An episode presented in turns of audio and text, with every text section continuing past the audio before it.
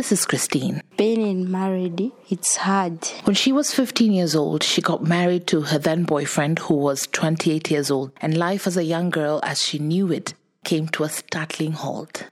I was being bound with work, always working. I asked her what the heaviest burden she ever carried was. She looked down, shook her head, and whispered, My drunk husband.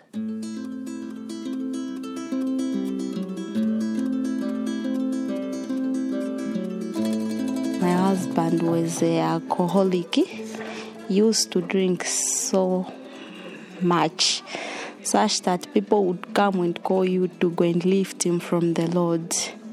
When we go, for example, in town to do up our groceries, he gets drunk there, so you have to ask for a bar for a wheelbarrow money to help you lift him to the station.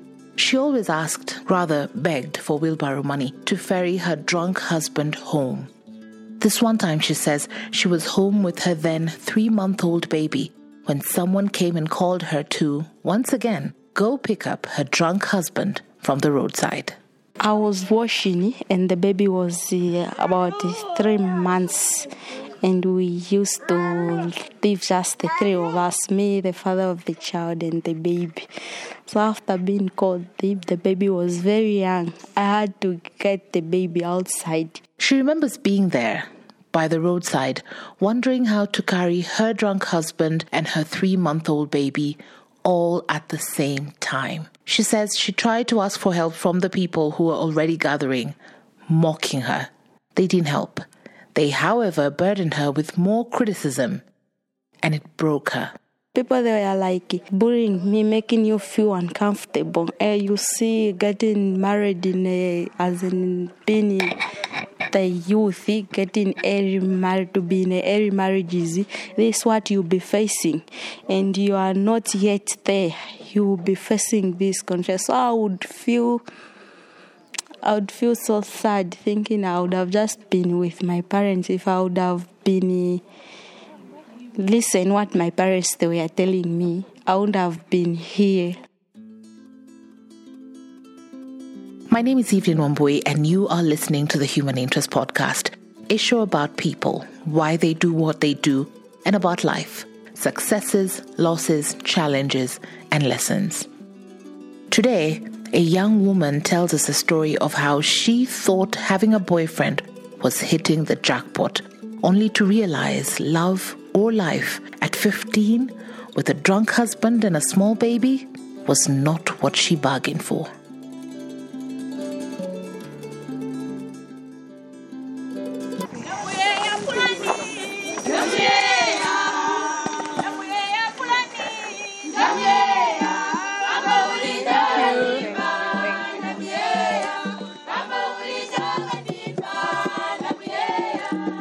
Hot and dry day in October, and my colleagues and I have just traveled on a rugged, dusty road to get to this scattered village three hours off Lusaka.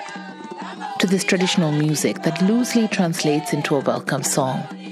To these group of young girls, most of whom have even younger children on their hips.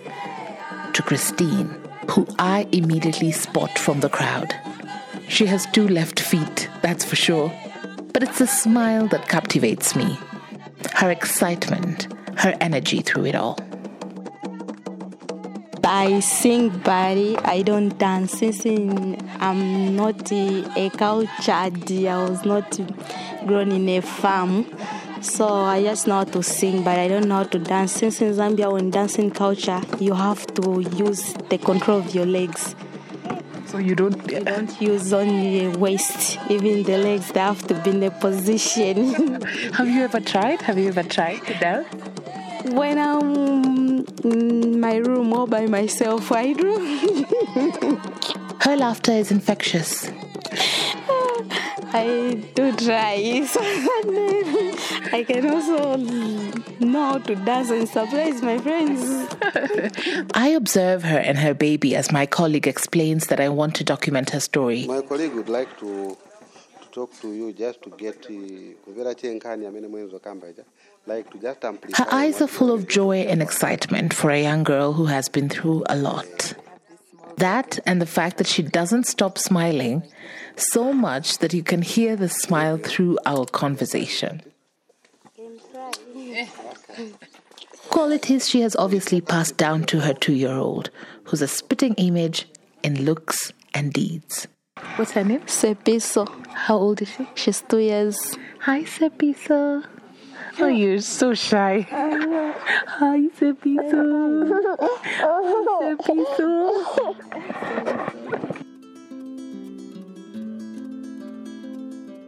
We start from the beginning. How did you meet uh, your husband? How old is he? Him is 20. This time when we met, he was 28. He was way older than you are. Yes, And she tells me how she met her then boyfriend while in high school. Where where did you meet? in school. He used to work there. He used to work there. What did he used to work? He was a casual worker. Okay. Uh, when I was in a boarding school. On this one night that she had skipped her evening preps and was on her way to the washroom. He was fixing a broken sewer next to the washrooms. I had to go there and help myself. That's when I met him. That's when he said, No, I like you, this and this. Then thinking of your friends, you feel like, wow, this is a jackpot for me. Let me try this at least. I would also show off myself that I'm also a lady. I can do it. At that time, she says, having a boyfriend was the in thing, if you know what I mean, especially if they were older and working. It meant they would buy you stuff, food stuff mainly, biscuits, she specifically said, and you would be the envy of all your friends. So you would feel like you are missing something. Having friend influence when you see your friends having the boyfriends who work, they would bring them groceries, bring them like biscuit, and you are missing. They are so just approached me and think at least I would also be showing off to my friends. That's how I get influenced. The relationship became pretty serious pretty fast, and soon after, she had quit school and was living with him. Her parents had no idea. At time I would lie from, to my parents. I want to go for tuitions in a boarding school. But instead of me going to school, I would go to my boyfriend's and stay there with him. My parents thinking I'm at school. At what point did they realize that you were actually not going to school? Is it? they never realized because I would go to a, to a bar, I would suggest a, somewhere far boarding. So they would never go there. I would go maybe at it's a two weeks tuition. Hmm. And and now what are they saying? What are your parents saying? They're saying if I would have listened and been a child, I would have been a better person from now. Since I completed in 2015, I would have been somewhere where my friends are. So this time around, never fall for any trap. Look forward and be a, and and listen to what people are telling you. At what point did you realize he was an alcoholic and he was a drunkard? after I got pregnant. All this time, I used to ask him, Do you drink? He said, No. Those you said, No, I don't. So I used to pretend. At some point, when it had all become too much, Christine asked her parents if she could return home. But they said no. That's when I discussed with my parent and asked them, Can I just come back? Because I'm not as in living a life which I'm supposed to live. I'm living as in the old woman. That's when they said, okay, try to be there, you'll change. Stayed until the baby was one year, three months, but he never changed. Three years into the marriage, however, and she couldn't take it any longer. She packed her bags and left. That's when I decided to go there. Whether they want me or they don't want me, I'm still their child. That's when I went to my parents. She regrets every day, she says, and especially on those days her friends call her and tell her about their better lives. They call me, yeah, I'm at, I'm in college right now. I'm doing this. You meet with them, you see they look so good. You'd feel, you'd envy them and think it was also me doing this thing. But she refuses to give up. on herself and her dreams. Did you go back to finish school? I'm planning to go back to school, as in to write this year. I want to be like like are you here since you're working at least you can provide for your family and you cannot be a puppet to your husband. What do you want to be? I want to be a nurse. I want to be a nurse. Why? Why a nurse a nurse i just as in if i just have that uh, heart so maybe later on if i get i start working and earn much money i do up I become a doctor, maybe I can open an orphanage and helping those people that I don't have where to go. You're a good lady. Thank you so much. Thank you, Yeah, madam. thank you. I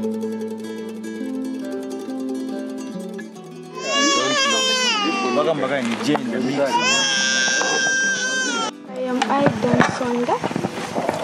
I am in youth group. I am a vice chair here in Chikonkomene. There are several young people as Christine, and Plan International, which is an organization that focuses on equality for girls, seeks to empower such girls with the needed knowledge on sexual reproductive health rights. And the girls, in turn, take the knowledge home and pass it on. Here's Patricia. My name uh, is Patricia Nangoy. I'm the Program Health Coordinator for Central PU, or now Central Program Area. I coordinate the health program. So, in our communities where we're operating, we are working with the young people. Under the health sector, we are looking at sexual reproductive health, where we are trying to work with the young people, especially the girls, trying to sensitize them on the uh, issues of uh, sexual reproductive health, where they're supposed to know their rights and how to access also family planning if they wanted, and also condom to prevent them from getting pregnant, and also to just inform them to say if they indulge in sexual activities, they are supposed to use condom so that they are not able to fall pregnant. Is it something that is being accepted by the community, especially telling, you know, the youth that they can use uh, contraceptives? They're accepting it now. In the past, it used to be very difficult and it wasn't accepted, but now there is some change that we are able to see. Even as we go to the rural centers, you are able to see that young people are actually coming for those services, and most of them actually are either were pregnant before and they don't want to fall pregnant again. So they've seen that actually they can get those services and prevent themselves because they are indulging in sexual activities. So the best way to do is to access the services so that they can't fall prey again into the same trap.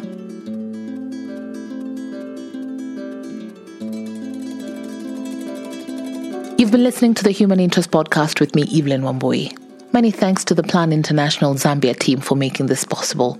And thank you, dear listeners, for all your love and support that's keeping the podcast going and growing. If you haven't already, one of the ways you can assist is by subscribing, liking, and sharing the podcast so more people are able to listen to it.